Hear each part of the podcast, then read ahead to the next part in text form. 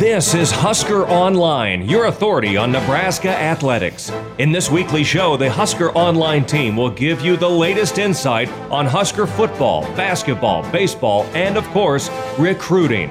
Now, here's your host, Husker Online publisher Sean Callahan. Hello, here, and welcome again to another edition of the Husker Online Show. Sean Callahan, Steve Sipple, Robin Washut.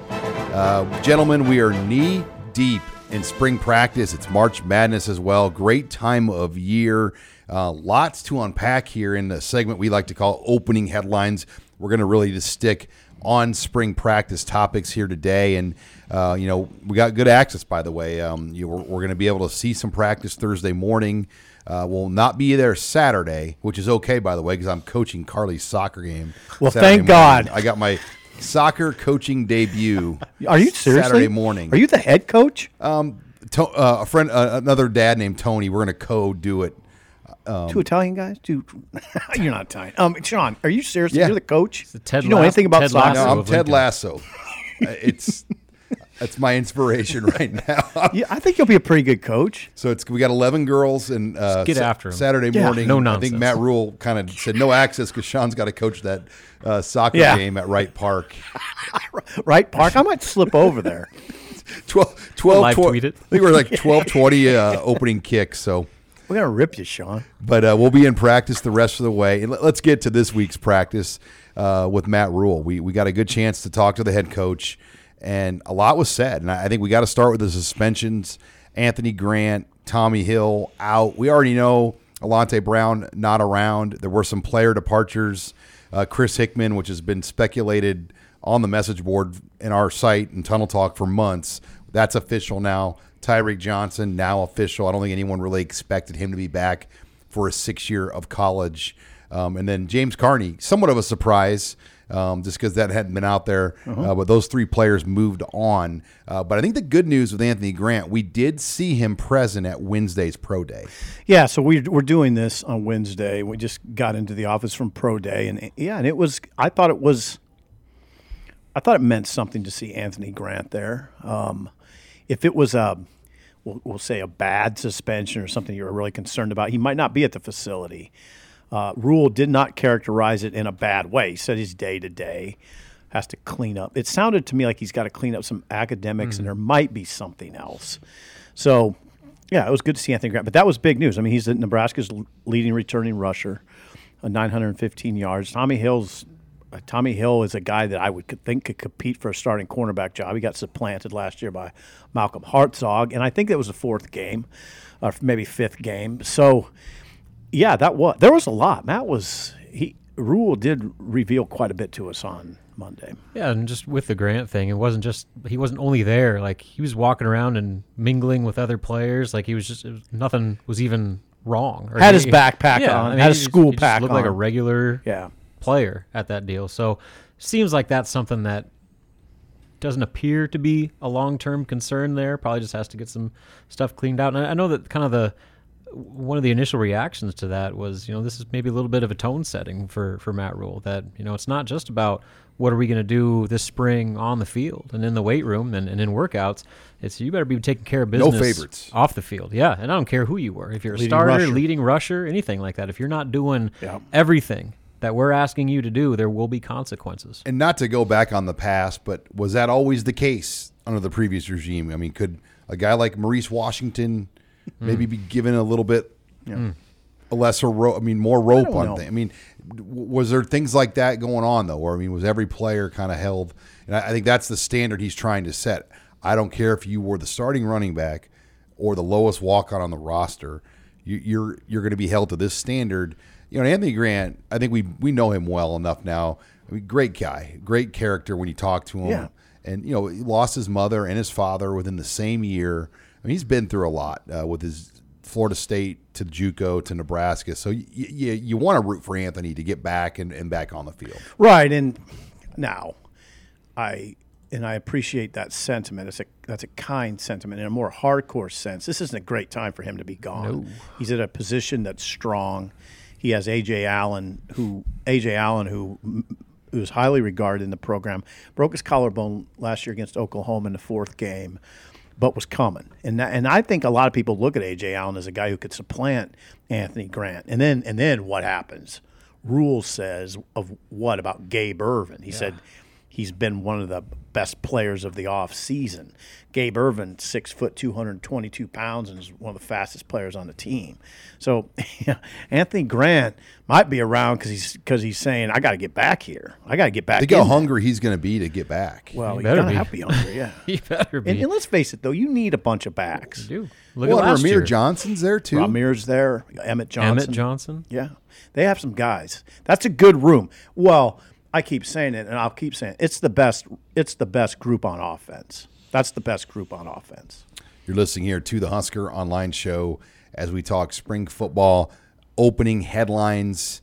Um, what else jumped out to you guys uh, on just the, the first access with Matt Rhule? And, you know, they are going to be morning practices again um, for the foreseeable future. I think the one noticeable thing I, I, have seen just looking at past schedules versus new schedules, um, they are about an hour earlier on everything. They start an hour earlier, they get done an hour earlier. Um, so they will be morning, but it will be a, a cleaner, quicker, you know, start and and finish time. That there's that, and then there are position Yeah, switches. that's what I was going to say. you don't always, you know, a lot of teams. I don't know. I was watching Jimbo Fisher's press conference the other day, uh, randomly. Um, he's under a lot of pressure, but th- he was asked about position switches, and y- usually teams aren't. There's not a lot of that that goes on, but Matt. Matt announced a couple pretty significant ones. Jake Appleget going from uh, edge rusher to tight end. Moving sides of the ball is a major change.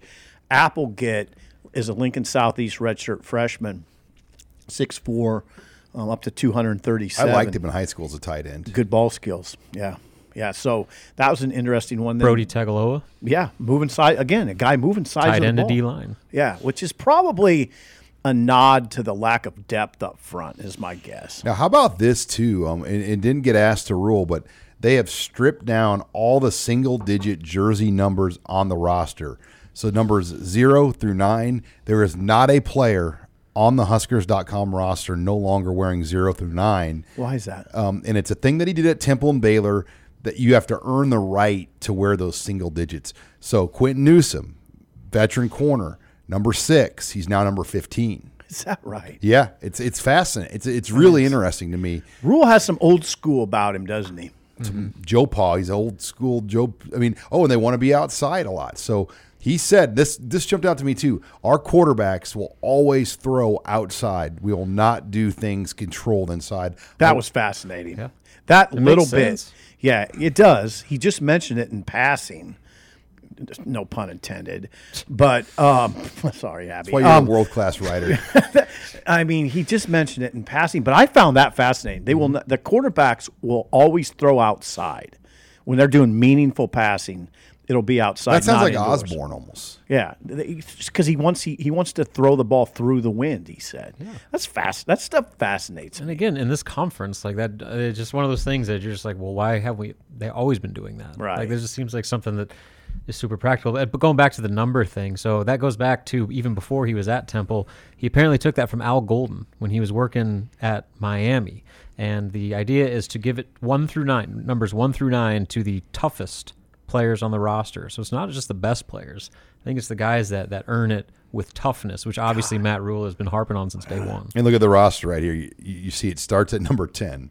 That's old school, isn't that? o- That, that strikes me as old school.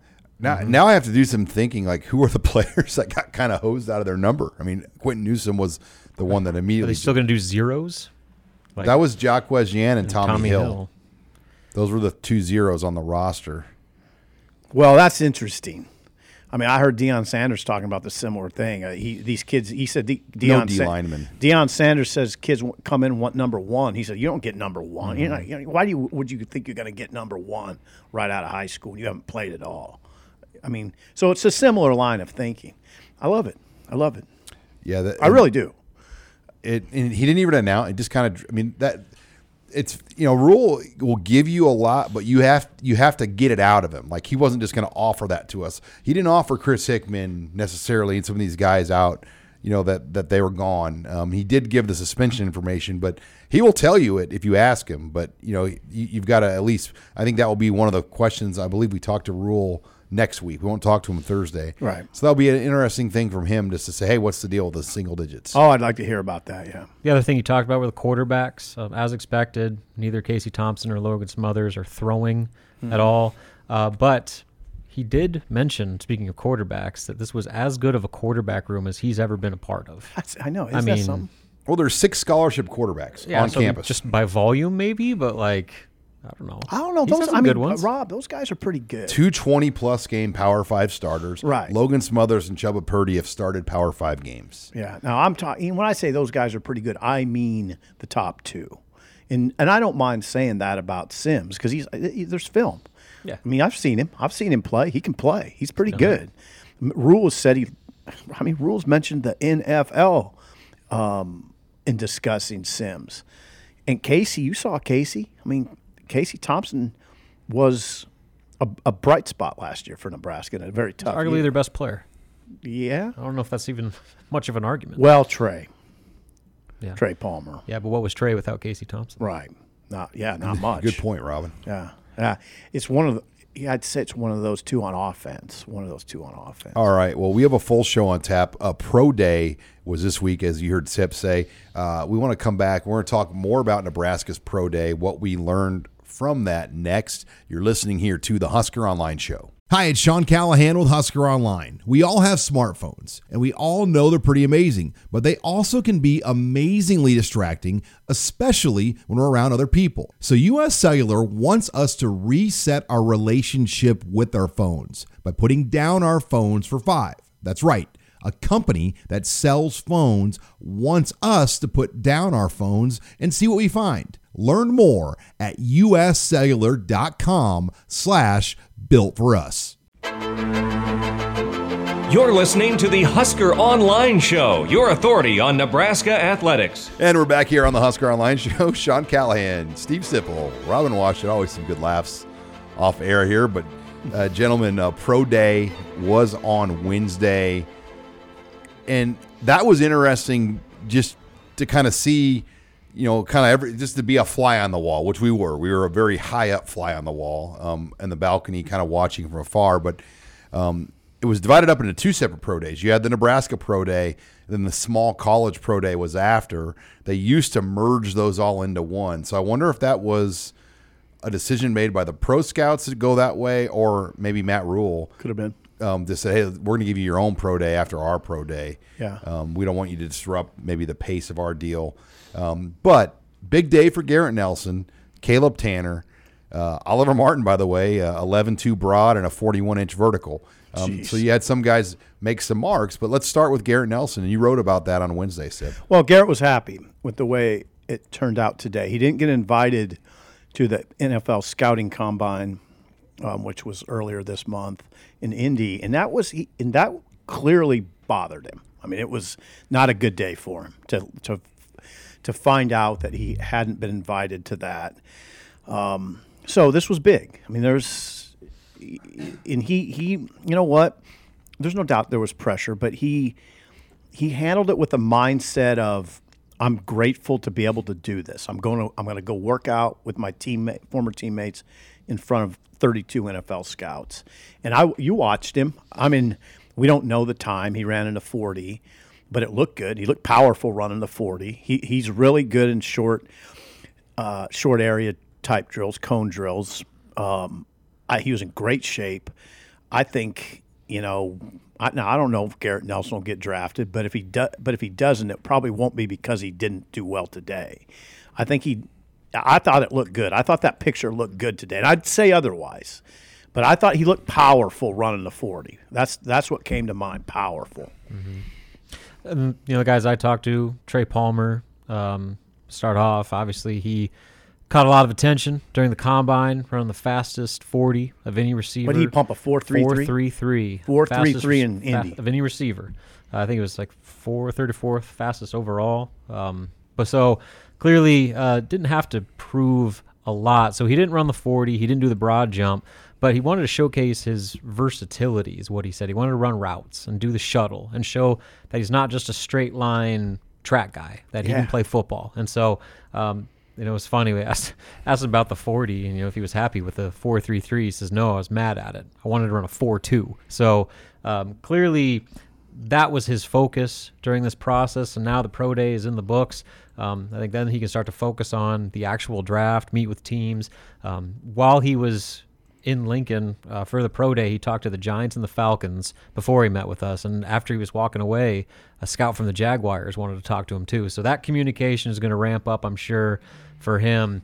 And you know, as we've seen, he's a guy that could potentially be a day two pick. Yeah. When all said and done, and you know, with with performances that he did in Indy, and I'm sure he followed that up with good numbers um, at pro day.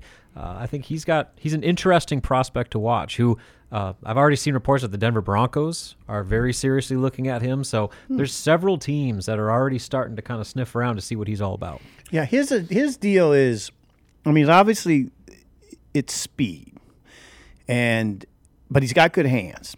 I mean, he had you know a little a few drops, but not nothing ma- major. He's a good receiver. What he'll have to prove to some people is he physical enough. He's he's not he's not particularly big. Can he can he negotiate NFL traffic, catch the ball in traffic? You know, on a kind of slant route when a big corner's across from you and ha- and puts hands on you. Can he can he will he be disrupted? He's not the most. He's not that physical. So I, that's what I want to see. But ah, man, I'll tell you what, Sean, Sean will talk about this. He is ultra confident, and that helps a lot. Oh, I mean, from the minute I met Trey Palmer, I told you right away, God, this is about the most confident guy I've ever dealt with in my time around Nebraska. And I mean, he he was going back and forth with me just because he was that competitive. Like he's like, I'm to cut it up with you because I'm just I just want to. I mean, he he's a dog. Like he wants to always compete, be the best. He's hungry, and there's no way anybody could have predicted the year he had. 73 catches, I think he had. A school record. Yeah. Second receiver to get a thousand. in history. 1,043 yards. I think that was the number. 73, 1,043. I think those are the numbers. Yeah, those that's big numbers now. especially when the offense didn't really have much else. Right. I mean, Yeah, that was without Casey Thompson for an extended period of time, where Mm-hmm. That quarterback situation was a real problem, and yet he still had the best season a Nebraska wide receiver has ever had. Mm-hmm. now I, I think I'll be curious. Like this year, can they get a receiver at Nebraska around a thousand? We don't. I mean, could a Billy Kemp or a Marcus Washington or somebody get to a thousand? But that record might stand for a long They don't. I, time. they don't have speed like Trey. Yeah, I know. They don't. They don't have The that yards guy. after contact, I don't know if, or yards after catch. That's what I meant. Think Yeah, about yards Samo- after catch. That's the Samori big one. Toure, Trey Palmer. I mean, that's as fast of a combo of receivers as Nebraska's ever had. Well, back to back, those guys were strong. Tor- Toure had 49 catches. He didn't have nearly as. He wasn't as productive as. But he was the best yards per Right. catch guy. Yeah, he was up in that 20 range per catch. Didn't he have the most like 50 plus yard Mm-hmm. receptions in college football that year? That's interesting, isn't it? Both those guys are transfers, one year guys. I mean that those that's who's led that's who And Billy Kemp might do it again this year. Yeah, that's who's led Nebraska in receiving the last two years transfers. One year guys, and Kemp could be three straight years of that. I don't know if that's good or bad or otherwise, um, but it, it's sort of it's sort of interesting. And Sean I, and Rob, I bet that's what happens. I think Kemp is your he's the odds-on favorite to He's lead. getting the most targets, I think. Yeah. Um, and you brought this up, Sip and Robin. I'd be curious your take, but the biggest glaring thing about Pro Day: no true offensive lineman there, and no really. I mean, you- you had Ochaun and Garrett Nelson as kind of edge guys, edgy guys. but no true D linemen. You know, it's not good. Devin Drew wasn't there. Come on, it's not good. Just say Um, it. And then Broc Bando was not there. Hixson. Hixson was not there. So like, you know, their outgoing linemen didn't even consider the pros. Yeah. And I'm not this. I'm not dogging on It- it- it- or Bando. I'm not doing that. That's not their fault. But to win in this league, you you better have a lot of linemen at your pro days. Yeah, you think? just more a reflection of having zero draft prospects on either side of the interior line of scrimmage. And I mean, a lot of that is on the offensive line. They have so many guys coming back. So I mean, like, just sheer class breakdown wise, they didn't have guys that were even ready to go. But uh, you know, when when you have zero on either side of the ball. Uh, outside of a couple edge guys, that's a problem. No, it, it is. That, Matt Rhule I mean, you if you're a Nebraska fan, you you just have to pray that he upgrades that part. I mean, and he's talked about it. I'm confident he will because he's addre- he addressed it right out of the gate. Now, on the other hand, it's not like they went out and got transfer enough. I don't think they got enough beef from the portal. They needed one more offensive lineman. Mm-hmm. They needed a, another defensive lineman. I mean, Elijah Jeudy was a big get, and that Ben Scott's those are big gets, but you needed more. You needed one more on each side, I think. All right, when we come back, we're going to talk Nebraska basketball. Uh, the season in the books. What's next for Fred Hoiberg's squad once again? And this is really everywhere in college basketball. Lots of roster questions and other things moving forward. Robin Washut's going to unpack all of that next here. You're listening to the Husker Online Show. You're listening to the Husker Online Show, your authority on Nebraska athletics. And we're back here on the Husker Online Show. Sean Callahan, Steve Sipple, Robin Washut, Nebraska basketball in the books now, the season. And uh, Robin wasn't on our spring football preview show last week. So, really, this is the first time, Sip, we get to unpack with Robin and start to look ahead. Um, roster attrition, Robin. Um, let's start there first. Um, update us on who, in terms of not the seniors, but what players at this point have already gone into the transfer portal. Yeah, they have two transfer departures. Um, neither of them overly surprising. Uh, the first was Oleg Kojenets, redshirt freshman center. Um, he played sparingly, especially when Blaise Keita uh, was out with those ankle injuries. You know, he kind of got forced in the rotation a little bit and showed some flashes. I mean, for Yeah. being seven foot with did. his coordination and I guess just offensive skill, he was a guy that you could maybe talk yourself into as a long term project. Oh, yeah.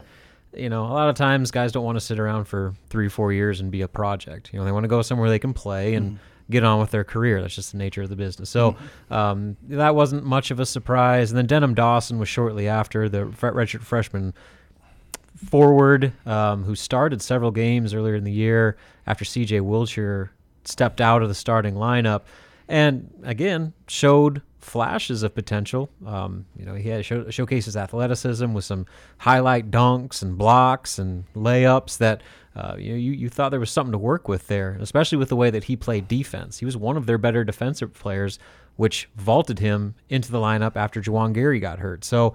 Um, but again, it was one of those situations where he was just kind of a tweener. He wasn't big enough to play the four, wasn't skilled enough offensively to be a guard, and so like you just kind of had a trouble figuring out what his long-term path was in this lineup. And you know, again, when you're constantly trying to out recruit guys uh, in the portal, maybe it was a situation where like, hey, Denim, we might not be able to guarantee you the types of minutes, and it might be looking a little bit more like last season ended, where you were hardly even the ro- in the rotation. So, um, not again, none of those were big shocks, but I still think that there's probably some more movement that's eventually going to happen. Um, I, I believe all the one-on-one meetings have happened. Now it's just a matter of guys kind of going back and talking with their family and, and their people about what's best for them. But um, right now they have four open scholarships with the three senior departures and then uh, Dawson and Kojenets.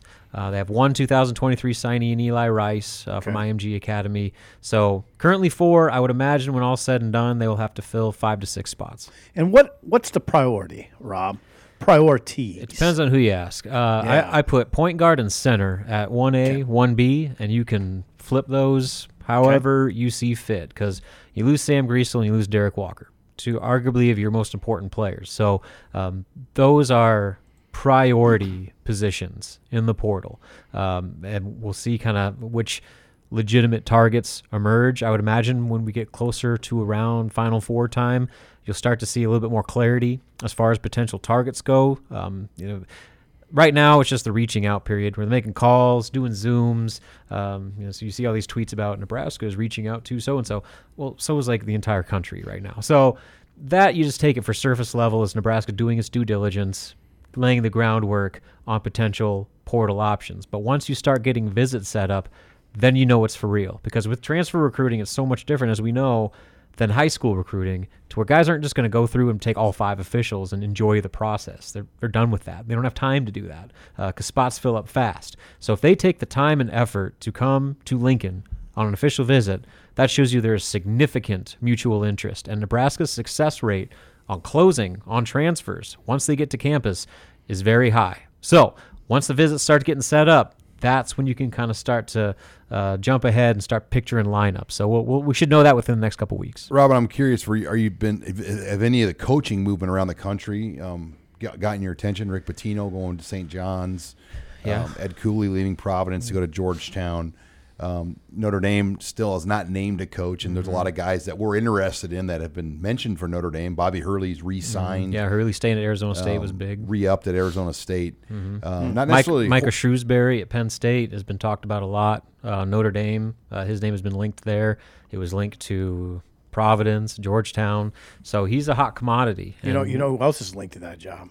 who? McDermott. Oh, Yeah, I'd watch that. I mean, if, if now if you're a Creighton fan, that that would concern you. and they're going to probably beat Princeton. Yeah, probably. I mean, the, that's the largest point spread of Yeah. any game. You Oh, would I think it's assume. 11 the last time. in the Sweet 16 games, it's the biggest spread. yeah. You said a couple teams should have beaten Princeton though, but you know, we'll see. I, I expect them to win. So I don't think anything happens on that until obviously the season's over. But certainly, you know, something. I mean, there's a lot of rumors out there. Um, I know uh, that irritates people to talk about that around here, but uh, yeah. So the coaching cycle, I'm, I'm as far as like the, the Big Ten's concerned, the Shrewsberry one is is interesting. to really one to watch. because he's done a fantastic job at Penn State, and like a lot of times, I especially at the Big Ten tournament when I was watching them, I was thinking to myself, I was like, man, these guys are what Fred Hoiberg wanted Nebraska to be, to where they play this five-out NBA style offense. They're loaded with shooters. Yeah, they they have they're a guard-dominant team that uh, you know just has a lot of tough dudes. They and, are tough. and they, they East Coast guys. They play together well as a team, and so like They do. that picture of what they were at the end of this season, like that. I think ideally, when Fred took this job, that's what he wanted Nebraska to be, and it, it you know has taken much longer to get it to that point. I think what you'd say about Shrewsberry is he squeezed all he could out of that team. He did. I mean, they got And they're losing a lot. yeah, getting to the second round and pushing Texas, and they pushed Texas. I didn't think they were good enough to beat Texas. I knew they were good enough to push them. But yeah, they're I mean, they were interesting, and Shrewsberry clearly knows what he's doing. Um, now he's, be, he's an uh, Indiana guy too, so Notre Dame makes yeah, sense. it'd be unfortunate for the Big Ten to lose him. I think Mm-hmm. I'd like to see Penn State. It'd be if you're a Penn State fan, you'd like to see that program grow under him. Mm-hmm. You know, instead of in his second year, he's already gone. Mm-hmm. You know, You just wonder what what that the, the appeal of that job though is compared to a job like Notre Dame in terms of appealing. sup- NIL support. I mean, you're you're at a football school. That's that's what it comes down to. And speaking of the Big Ten, Robin, I'm curious your take on this. I mean, obviously the Big Ten tied the SEC with eight bids. Only Michigan State, a seven seed, makes the second weekend. Indiana and Purdue were both projected to be second weekend teams, didn't make it. No other upsets besides Michigan State. What is your big picture take on just where the Big Ten is at? We know they're good at getting bids, but they're just not good at winning in this tournament. Yeah, and it's been a problem for this league for a long time. I mean, 20 years since its last national champion. Michigan And- State. Yeah, so I mean, like, it's it's been an ongoing issue where you know they can be the regular season darlings all year long and talk about how great it's a 10 bid league, 11 bid league, all that sort of stuff. But when it comes down to the what matters the most and winning in the tournament, they Second weekend they, they, they don't only lose, but they lose in embarrassing fashion. I mean, that Purdue loss was embarrassing. Uh, I mean, like that, that that can't happen to what is supposed to be your strongest program in the league. And so, you know, it's just a continuation where, you know, if it weren't for Tom Izzo being the best coach in March, uh, the Big Ten would be good. in an even worse spot right now. So I think the over under, what was it, like eight and a half wins for the Big 10 Mm-hmm. over the course of the tournament? I think if Michigan State like goes to the national championship, then like they might Break the over. they might break the over. I, th- I, if I do the math on that right. So it's it's an issue. Um, you can talk about the style of play, the dependence on The bigs as the opposed to guards, the regular season the way games are officiated. You know, I mean, there's there's all sorts of theories, but I mean, it's gone on for such a long time that if there was an easy, easily identifiable issue, it would have been addressed right now. And it's Yeah. not like teams. It's like this plotting league. I mean, Michigan No. State they get out and run. Penn State gets out and runs. I mean, like you got teams that ha- play with tempo. Iowa, and so like. I It's think not- there's a it's not easy to misconception that it's like this big like you know heavyweight boxing fight. Like I think it's just an issue of uh, the totality of the regular season, and you know, Maybe, maybe. I mean, the Big East and Big Twelve and the have way tough, it's tough. officiated, yeah, The big, the, The big. I would say the Big East and Big Twelve are very tough. They, they're tough reg. Tough It's a leagues. physical league. right? I, I don't know what it is, Rob. I don't think it's easily explained. Seeding matters too, though. And, and the Big Ten only had. I mean, Indiana was a four, and Purdue was a one. What was were Northwestern? Oh, they were like a, no, they were a lower. six or something, Yeah, yeah, or, yeah. or seven. I mean, yeah. It's they- they- seeding's pot pot. so like you only had two teams carry a top four seed, which by the metrics, those are Sweet 16 teams. You've got to get like the Big East had Providence or Xavier and and or Xavier and um, Marquette, and Marquette got beat, but they they had you know the, your second place team in the Big Ten should be better than a four seed. Okay. Like your second place team needs to be a two or a three. Okay. And then you start getting some twos and threes. Right. That's how you get. But when you're buried in these six through eleven seeds, Man, but Sean, I don't know. I mean, I, I I understand where you're coming from, but the seeds to me, the, the, what's happened nationally, I've been interested in what Rob says about this. I, when I watch this tournament, I'm sort of taken aback by how even it, the, mm-hmm. the, the, dis- distribution of talent, is- parity has never been greater in college. so, basketball. Sean, that's why I kind of push back on the seed thing. I don't. Okay, I'll give you an example. Kansas State three seed, Kentucky six. I thought Kentucky was more talented than Kansas State. Okay, Kansas State three seed, Kentucky. people six. acted like that was an upset. Kentucky six. I thought I thought Kentucky was more talented.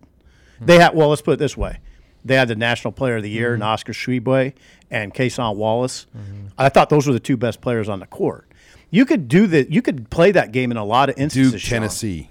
Yeah, those I don't, Sean. I don't. I, I don't think the seed matters. I don't know. It's not easily explained what's going on with the Big Ten. Rob, you mentioned guards. Well, Penn State had a great guard. I mean, a great guard in say his name. uh, Jalen Pickett. Yeah, Jalen Pickett. Maryland has a great guard. I, I mean, a great guard. They had a great inside outside Mm-hmm. game. It's I don't know. Now Purdue, on the other hand, Jaden Smith seven turnovers in that first round loss. They didn't have a good guard. Yeah. They had a great big. Before we run out of time here, uh, Nebraska's hosting a four-star guard on an official visit Monday and Tuesday. Uh, stories on Husker Online. I don't think either of you guys have retweeted it yet. So Hey, we're in the show what's right now. well, what's his name? Nick Janowski, he's from Wisconsin, and uh, Wisconsin people love this guy. He's a three-time state champ, averaged over 20 a game, uh, shot 41.6 percent from three-point range, 55 percent from the field. He's a dude. He's a winner. And you talk to you know guys like Andy Kendi, who's a Wisconsin native. That's he's from Andy's hometown. Matt Reynoldson, our former intern's a reporter up in Green Bay. They absolutely love him. So uh, a very notable official visit, 2024 recruit. So obviously for for next season, but we're in the middle of the portal recruiting, but Nebraska's staff is already putting the effort towards continuing to build for the future. So one to watch there. All right, when we come back, we'll take questions in the mailbag. Abby Barmore will join us. You're listening here to the Husker Online Show. This is Husker Online, your authority on Nebraska athletics. And we're back here on the Husker Online Show. Sean Callahan, Steve Sipple, Robin Washut. Let's bring in now the world famous Abby Barmore, who is knee deep herself in WNIT coverage as uh, Amy Williams' team staying alive still, but uh, lots to get to in the mailbag. Abby, where are you going to start us off at this week? All right, first one. After hearing praise about Gabe Ervin and Rahmir Johnson, along with Anth- Anthony Grant's suspension, how do you see the running back room shaking out? I mean, it's very early still. That's the hard thing, but I think Anthony Grant's gonna have to re-earn everything, and I think Gabe Ervin has kind of put himself back into the 2021 version of Gabe Ervin and Ajay Allen. We know what this kid has. I mean, it, it is very hard to call this room right now. Yeah, Rahmir. Don't forget Rahmir. I mean, Rahmir. was- By the way, I get hammered for Keisei Tom, Tominaga. Yeah. you get hammered for Rahmir. You- Rahmir is, was the leading rusher in 2000. Rahmir Johnson was the leading R- rusher. Rahmir. in Rahmir. 2021, right? Um, he was, and he's back as a full time running back. Um, don't forget about him. But I, it's it's it is a hard call. Now, most positions when a new coaching staff become pretty much wide open. Yeah. And this this one will. It's it's hard to handicap. They've practiced once. Um, Ajay Allen is is really uh, intriguing. He's really intriguing based on what we saw his ascension through four games last year. He could run away with it. He's smooth. I mean, that's a smooth running back. He knows how to play the position. But, but you cannot rule out Anthony Grant. He ran for 915 yards last year. Yeah, and as we t- talked about, like it's just a lot of it for now depends on how much time he misses. I mean, how Yeah. long is the suspension going to be? If he's back next practice, then you know I'm sure he's right back in the thick of it. So we'll Well, see- he's we'll in the thick of it no yeah. matter what. Right? But I mean, like how much catching up is he going to have to do if he does miss extended? time? yeah, no, absolutely, absolutely. All right, next one. Who is in the starting rotation for the defensive line, and do the Huskers have enough depth to compete at that position for a grueling fall season? Oh, that's a great question. Ty Robinson, Nash Hutmacher, um, and Stephon Wynn. Wynn. Stephon Wynn. You wonder about Ru'Quan Buckley. Um, who else, Sean? In that who's in that group? Rob. Gunnerson. Are we, are we considering him an edge? Yeah, so I, I kind of tuned up the scholarship chart a little bit because they've eliminated the There Nick is. and the edge, um, and they just have DL, LB, safety, and corner. Or cor- Oh, we didn't mention Elijah Jeudy. So, th- so there you go. It's Stephon Wynn. Who's the starters? My guess. Ty Robinson, Nash Hutmacher.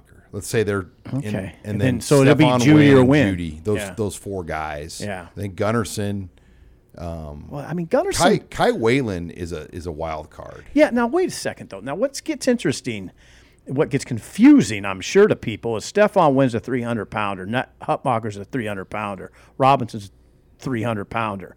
Jeudy's a 290, 290 pounder. K. Weighs 235. Hmm. Gunnerson's probably 250. So I don't know. It just depends. How, what's it going to look like in a 335? I don't know how exactly how they're going to how they're going to use those positions. But as far as bigs, we'll just call them bigs like Rob does in basketball. They don't have enough bigs. The 280 plusers. No, They don't. They, They don't, don't have have enough. They don't. They frankly don't.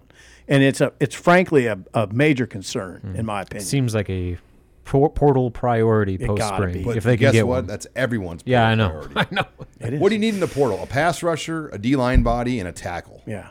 Almost any year you need big a big defensive lineman. Yep. You can find receivers, running Oh. backs.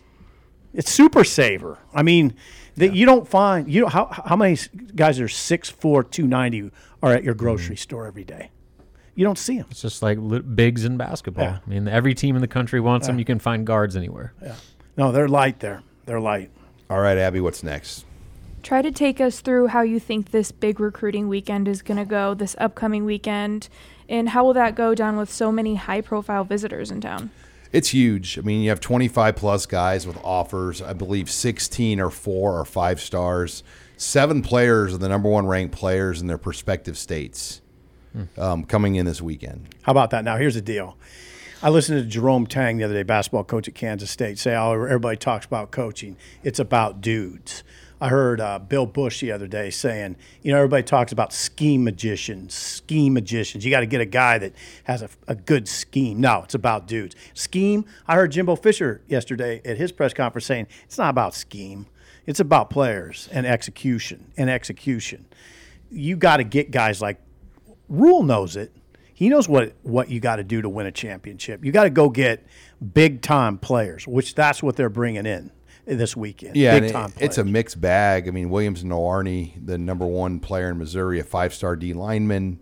Um, but Brandon Baker, that's probably, I think, nationally the one that's the most surprising to a lot of folks. position. number one offensive tackle in the country. there you go. Mater Dei California. There you go. I mean, everybody nationally thought that this guy was going to visit Ohio State or even Texas this weekend. He's coming to Nebraska. That's Um, big. Nathaniel Frazier will be here as well. The number one running back, his teammate. Uh, but you look at Brandon Baker. I Look at him. This is this is a you know as big time of a lineman that's visited Lincoln in a long time. Yeah, that's the kind of guys you see at Ohio State and Michigan, uh, right? And what was Michigan's strongest position group? Well, they had the Outland Trophy winner, who by the way came from the transfer portal. Right, and uh, their offensive line. Line. And look, I mean, and who's who, who's a lot who's a lot of people picking to win a national title this year? Michigan. Michigan, they're bringing everybody back. Yeah, And Ohio So good up front. everybody. yeah, they're Yeah, good. I'm I'm in, I'm in, excited. I'm intrigued. Um, you'll have a lot of guys here this weekend, and some key in-state guys too, like Carter Nelson's back again. Caleb Benning's here, um, so you'll have Big. a mixed bag of everything. Abby, what's next? I know you just listed a lot of guys that are coming in this next weekend, but who do you think is the most important non-quarterback visitor that's coming to Nebraska? Probably Um, just said it, Sean. I mean, I, I kind of went through a lot of the weekend itself, but I, I want to go through the actual list here. I know we're going to talk more about it in our next segment, so I don't want to give too much away in this mailbag. But I mean, you can make a case for all of them. Um, you know, the, the St. Louis Ryan Wingo being from St. Louis. It's been a long time since the top St. Louis guys come to Nebraska. I do think they've made a really big effort. You heard Matt Rhule say Kansas City, Missouri, they flew the plane down to speak at the coaches clinic. I mean, I think they're really trying to make a push, and Trev Alberts has given them the support they need because Matt Rhule can't drive back and forth. He, did, I mean, when you're managing the team in Lincoln and doing everything, you know, it's it's that that's too much time for That's too him. time, yeah. But they they can fly down and fly back, and he was able to really make an impact. And I think you know they're going to get a lot of these guys here on campus, um, you know, from Missouri, from Kansas, um, and, and that's going to be big. You like to see that big body receiver. I mean, that's that's another thing in the Big Ten. It helps. It helps. Jacob and Jared Smith too, the twins um, from Cheshire Academy in Connecticut, Cheshire, Connecticut. Um, both defensive lineman guys that will be here as well. Uh, all right, Abby, I think we have time for one more. All right, our last question. So Wednesday was Nebraska's pro day. Do you have a favorite pro day memory or something that really yeah, sticks I do. out to you? Watching Randy Gregory work out, um, 2014. I'd never seen a Nebraska player, and I, you know, I'd covered my share of pro days. I'd never seen a Nebraska player look that good. He had gotten himself right. Now, now then he fell off shortly after that. He got in some trouble, but he had got himself right for pro day, and I, I, I don't even. I mean, I just felt. I just remember feeling really bad for the people that had to follow him in drills. Because you, I did. I mean, because you had some good. No good matter players. what, your performance is going to be Oversh- totally unimpressive. Yeah, exactly. I mean, you remember, remember Randy? What what was he, Sean? Was he six five, six six? Um, using a 240, 245 Yeah. range, and he was going to be a top five pick. I mean, he was. Well, that's he's still playing for a reason. right now. Now, now, what we're talking about is a guy who was going to be a top five overall, and that's what it should look like, and that's what it did look like. He was a 6'5", 235. Yeah, there 34 inch arms, 10 inch hands, yeah. I'll never. Now, 4'6", see, 440, I get into it. 36 with- and a half vert. me and Damon have got into it. I've got into it with other guys who, who who's the best pass rusher at Nebraska you've ever seen. It. You know, they naturally those older guys are coming with Wistrom. Wistrom. Yeah. Now Wistrom didn't look like that. I mean, and now Wistrom was great, but if I if I'm lining him up on pro day, I'm taking Gregory. The fact that Randy Gregory is still in the NFL despite All all, of his problems. All the off field, baggage. that says everything you need to know. Where NFL teams are willing to put up and wait through all that stuff to, until he gets his stuff figured out. That is a Look at that sheer picture. reflection of talent. Yeah, you're right. Look at that photo. I mean, he didn't always look like that at Nebraska. He he got himself in premium shape for that day. Remember that Miami game in Lincoln? That's pro day. They had, That- they had a that's first round draft pick tackle at Miami, and, and he just ate that guy's lunch. Yeah, in that's that game. right. That's right. But uh, my pro day memory, um, obviously in Ndamukong Suh's pro day, which would have been in That was an 2010. event. Um, that was a big deal. But you know, go back to 2011. That was really the last time. You know, that was the last team Nebraska had that has been in the top five. They were in Okay. the top five. In fact, since the 01 Colorado game slash Miami games to end that year, Yeah. there's only been a couple of weeks where Nebraska has been ranked in the top five. I think one week total, and it was that team, 2011? the 2010 team. 2010 team. Okay. Um, but the 11 Pro Day had seven draft picks. Uh, Who were Prin- they? Prince Amukamara, Roy Helu, Alex Henery, Dejon Gomes, uh, Niles Paul, Keith Williams, who now works at Nebraska, and Eric Hagg. Think about that. Ballers. Seven draft picks. Yeah, not a lot of a lot, a lot of big dudes in there. And you but- and people were like, man, those Bo team. I mean, they, they had some good teams back then. Oh, they did. Now a lot of those were Callahan t- guys. Yep. Bo Bo did develop Hagg. Um, he brought developed he, Suh. he brought in Gomes. You know, he was a big believer in Roy Helu from the get go. Mm-hmm. Prince Amukamara, who knows how he would have developed under the other other staff. Marvin Sanders did a great job with him, but seven draft picks in that 2011 pro day. Hmm. seven. Seven. What was the year? So here's a different one, and you guys might be able to help me out. I can't remember who the player was, but it was like I want to say like late 2000s, early 2010s, where he had his kid with him, and he brought his kid and sat him up next to him, and you know they're asking like, so how'd, how'd you do in pro day? He's like, I don't know, ask him. How how how'd dad do in his pro day? And the kid goes. Dad didn't do very well. Now I'm confused. who- Now, now I'm trying to. Kevin Suits and I were talking about that. Today. I don't remember, Sean. How do you? And we were trying to think of who was- like I want to say it was around like the Brandon Kinney era. I don't think it was Brandon that? Kinney. Ooh, could have been Brandon Kinney though. Was the guy drafted? I don't think so. Okay. I mean, clearly he didn't do very well in his pro day, but like that that stuck. stuck That's- out. yeah, that 'Cause I forgot about that until uh, well, Suitsy reminded Yeah, me. Of yeah, that one. yeah. I don't remember that. I might not have been. Back in the '90s, like, did you go to all those pro days, or was it kind of Seems just like it. Yeah. Seems like the pre-internet era? yeah, it was pre-internet era, so it was a little A different. little less pressure. a little less pressure, um, but way. I mean, come on, the talent. Uh, We don't have to get into that. It was ridiculous. I mean, I think the '95 team had 19 guys on defense that played in the NFL. I mean, just on defense, not all draft picks, but if you look at the depth, if you look at the tackle chart, I think you'd come you could come up with 18 guys. Wow. All right. We're going to come back. We're going to close the show. Uh, we're going to talk more about this recruiting weekend and what it means to Matt Rhule next. You're listening here to the Husker Online Show. That's incredible. This is Husker Online, your authority on Nebraska athletics. Final segment here of the Husker Online Show. Sean Callahan, Steve Sipple, Robin Washut. Um, guys, we, we hit on the recruiting weekend a little bit in our last segment, but let's close on that topic with Nebraska. Uh, right now, according to our On3 list, we have 26 unofficial visitors coming in for the weekend. I believe 16 or four or five stars right now. Um, it's really incredible. I mean, I, I think um, this recruiting weekend is going to get the attention of just about everyone nationally. It's going to be the story. Now, Brian Munson did a really good job in three and out this week. Okay. You know, to kind of just preference, I think people are like, oh, lots of, they're not going to be a lot of commits. A lot of these guys, this is maybe visit number one, visit number two. It's before official business season starts. A lot of these guys, I think the key is can you get them to come back? Mm-hmm. That is what you need to watch for. Okay. If this goes well, can Matt Rhule get some of these key guys that are here for the very first time in their life to come back? Okay, so you're not you're not just so you're on the record here saying you don't expect like a a long line of commits or any commits. Well, it's just not the norm for high profile. Right, Like if you have the leverage on a kid, you could you could kind of force their hand. But in, in a weekend like this, I don't really.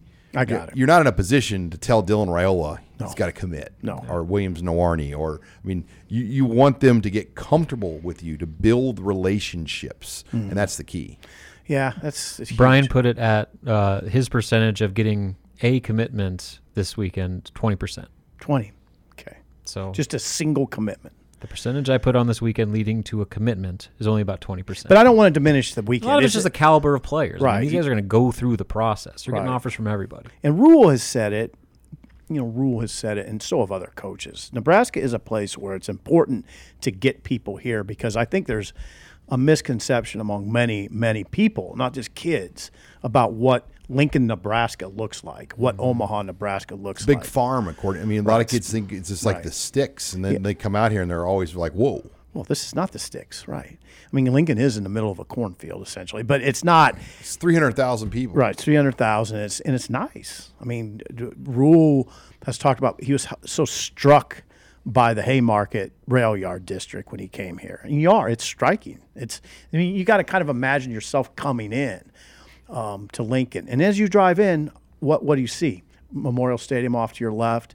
In the distance, you see this in, incredible Pinnacle Bank Arena, and right away, I think if you're coming in and you've never seen, it, you're like, "Wow, I mean, what are we going into here?" You know, you're going into a nice downtown area. You're listening here to the Husker Online Show. Uh, Dylan Raiola too. I, I, I just think Yeah. that angle never gets old. I mean, we will we'll keep riding that one baby all the way. Um, but what's next? We know he's got other visits lined up. Uh, in fact, I'm going to pull that up on his On3 page right now because he's got several more coming that up, in, in the works. Um, like right now, Chad Simmons, who has a great relationship with the Raiolas, he has Dylan Raiola coming back again for the red white spring game weekend. So that would be interesting if that is indeed true that he'll be here on the 22nd of April as well. Um, Georgia, he's there. He was there this past weekend. I didn't hear a lot out of that. Nothing really, really came out of that. He has been to USC uh, now twice, January um, and then March 4th weekend. Um, then you go down to Oregon, April 29th. Um, he's been out at Oregon as well. So He will be out at Oregon. And then Georgia Tech, he was there last week too on on St. Patty's Day, Georgia Tech. and the the connection there is, I believe the coach that was at Georgia is now the head coach of Georgia Tech. So there's a relationship there with that coach. Boy, that'd be an upset special. Dylan Raiola ends up at Georgia Tech. Tell me that wouldn't be a massive upset. I will not tell you that because I will. Yeah. but this weekend, um, you know, just get him back, and then around these other guys, like that's what's unpredictable about this weekend because you never know what kind of bonds are going to get created. Right. What if a bunch of these guys, and this is I'm just being pie in the sky, Mm-hmm. glass very half full guy here, but what if a bunch of these guys are like, let's let's do this. Let's Like, try this. Let's come here. Yeah. Like we could do this. Yeah. Like what if that happens? I mean that that's what you're ultimately like that these guys that are here all weekend hit it off and Mm-hmm. say let's go come here. Yeah, you're giving yourself a chance of that happening by getting them here. Obviously, that's the big thing. And I just, I mean, over if you're a Nebraska fan, I try to look at it through the eyes of Nebraska fans. You just like the aggression, and and you understand. Now we, you know what we have. silver lining to the struggles of recent years, you kind of got an idea of what you need. You got a better idea of what you need. Nebraska, I mean, you don't win the Big Ten, I always say, with cute stories and, you know, guys that are overachievers. That helps to have guys like that on your roster. But Ohio State doesn't win Big Ten titles with overachieving players. They're, what, what do you see when you see them? What do you see when you see Michigan now? I mean, they- First round draft picks. first rounders. No Multiple. doubters. No doubters. Yeah, no doubters. So yeah, I mean Stroud's going to be the first. C.J. Stroud, be probably be the first pick overall. How, how do you beat that team if you're if you don't have all Big Ten players? Mm-hmm. I mean that's what it comes down to. And Rhule Rhule's got to move Nebraska back into that realm, and it's not going to happen overnight. No, and, and that's I think everyone wants it to flip overnight. I, I think it's a step Usually by- doesn't. It's a step by step build though. I mean like Usually is. Kenny, I mean, and we're, we're going to talk about this till we're blue in the face, but can they take that step? He needs a progressional step forward this first year to like get to a bowl. Even. I mean, I, I just think, and people scoff at that. John. Well, they don't scoff. Some people say, "Don't put so much pressure on the coach." Uh, well, Yeah. I mean, they won four last year, and they had the lead in the fourth quarter Right. and four of their losses. I'm not saying they have to get to a bowl, but Rhule himself talks glowingly about what he's inherited. All the people that try to say, and there's people in the media market that try to say, "Oh, he walked into a dumpster fire." I mean, this place was a this place was a train wreck. They can't. How how do they keep saying that? Yeah, tell when- that to Iowa. yeah, when yeah, yeah, and how do they keep Well, saying that? be as- Wisconsin How do you year. keep saying that when you listen to Rhule?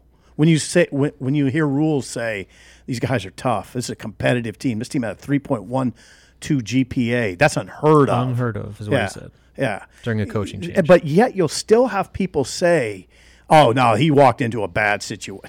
no, it's not that bad. I mean, they got they got a returning quarterback who's really good. Eight guys back on defense that was playing pretty well at the end of the season. Not a train wreck. Now, am I saying they got to go to a bowl game? No, they don't. But but it looks like the type of roster that can win six or I, seven. it's not out of the question at No, all for them to go to a bowl. Like. I, I mean, I don't consider it putting it uh, like unnecessarily high expectations to say get to six wins. Right. And in today's landscape, you're not that far off. They weren't. for one. Right. Their schedule is not overwhelming. No. you know, I mean, you got some tough ones out of the gate. Tough then- ones out of the gate. That's the thing. So if you can keep your head above water there, who knows? But we'll see. So Sean, I want to ask you. Brian wrote this in his three two one or his uh, sorry three and out. Um, so he's been he's been doing this for 24 years. That's about as long as you've been doing it, right? Yeah, roughly. Uh, of covering Nebraska football recruiting, and he said nothing compares to a visit weekend like this coming weekend in his entire career. Jeez. Would you go as far as to say that? in terms of volume of visitors and five stars and number ones and four stars, yeah, I, I've never seen one. like You can't really have one bigger than this. I mean, this is the. I don't know how you do it any like, bigger than I mean, this. what are you bringing? Fifty? I mean, twenty six guys. Twenty six. Incredible. guys that are coming on 16 their four or five stars. I mean, that's a recruiting operation. That's just not Rhule. It's a recruiting seminar. I mean, Yeah. it's, I mean, it's going to be a convention over there on yeah. Friday. Yeah, that's right. I mean, it's going to be insane. I mean, I can't imagine just the amount of work in that building that's going to go on to put together a day on Friday to entertain these recruits, their families, and then they'll come back again on Saturday for practice, assuming they're staying overnight, which I believe most are. Friday, and they've even invited the recruits uh, Thursday morning. Uh, they can go to the workouts if they want. If they want, I'm sorry, Friday morning. If they wanted to go over to the 6 a.m. Uh, workouts, they're welcome to come over that early um, to see the team do their their meetings and workouts. Interesting. This was asked in the chat. Like, beyond just the normal visit experience, is there anything that Nebraska can do to like really put this thing over the top? People are asking like, you know, meeting Tom Osborne or so, stuff like that. matter. Yeah, I mean, I'm I'm just trying to think of like wow, Sean. I mean, I- ways that Nebraska can really put this weekend over the top, given the significance we just talked about. You know, what more can they do besides tour the facilities, meet with the academic team? mean, I like, create a culture, create a bond, uh, create an atmosphere for these kids to want to be with each other. I mean that that's what they've got to do, and I know they're going to do some games and Games. Um, like they're going to eat, you know, their meals, and they're going to have like yard games and fun Yard things, games. things set up where Yeah. guys can interact and Yeah, play and have fun. Yeah, you don't want to. Hey, and now what I would say, Rob and Sean, is you don't want to present your program as something that's not. So just show them what it is. I mean, I- Family, culture, right? Yeah. So it should be big, and we're gonna have coverage. Um, we'll have a lot of coverage. So uh, get on Husker Online Saturday, Sunday, Monday. Got the best guy in the business, Brian Munson, in terms of tracking down recruits. I've never been around anyone better than Brian at doing that. So just goes into beast mode You just stay out of like. Brian's way because he will get a hold of by far the most visitors of anybody because he's done it for 20 plus years that way. and- 24. um, and so stay on Husker Online. We'll full coverage. Got a great spring special too. Four months for ten dollars, uh, limited time special to get Husker Online access. So take advantage of that. Make sure you like, follow, subscribe to us here on YouTube or anywhere that you can find podcasts. Thanks again for joining us here as uh, we wrap it up with another edition of the Husker Online Show. Thanks again for joining us this week on Husker Online, your authority on Nebraska athletics.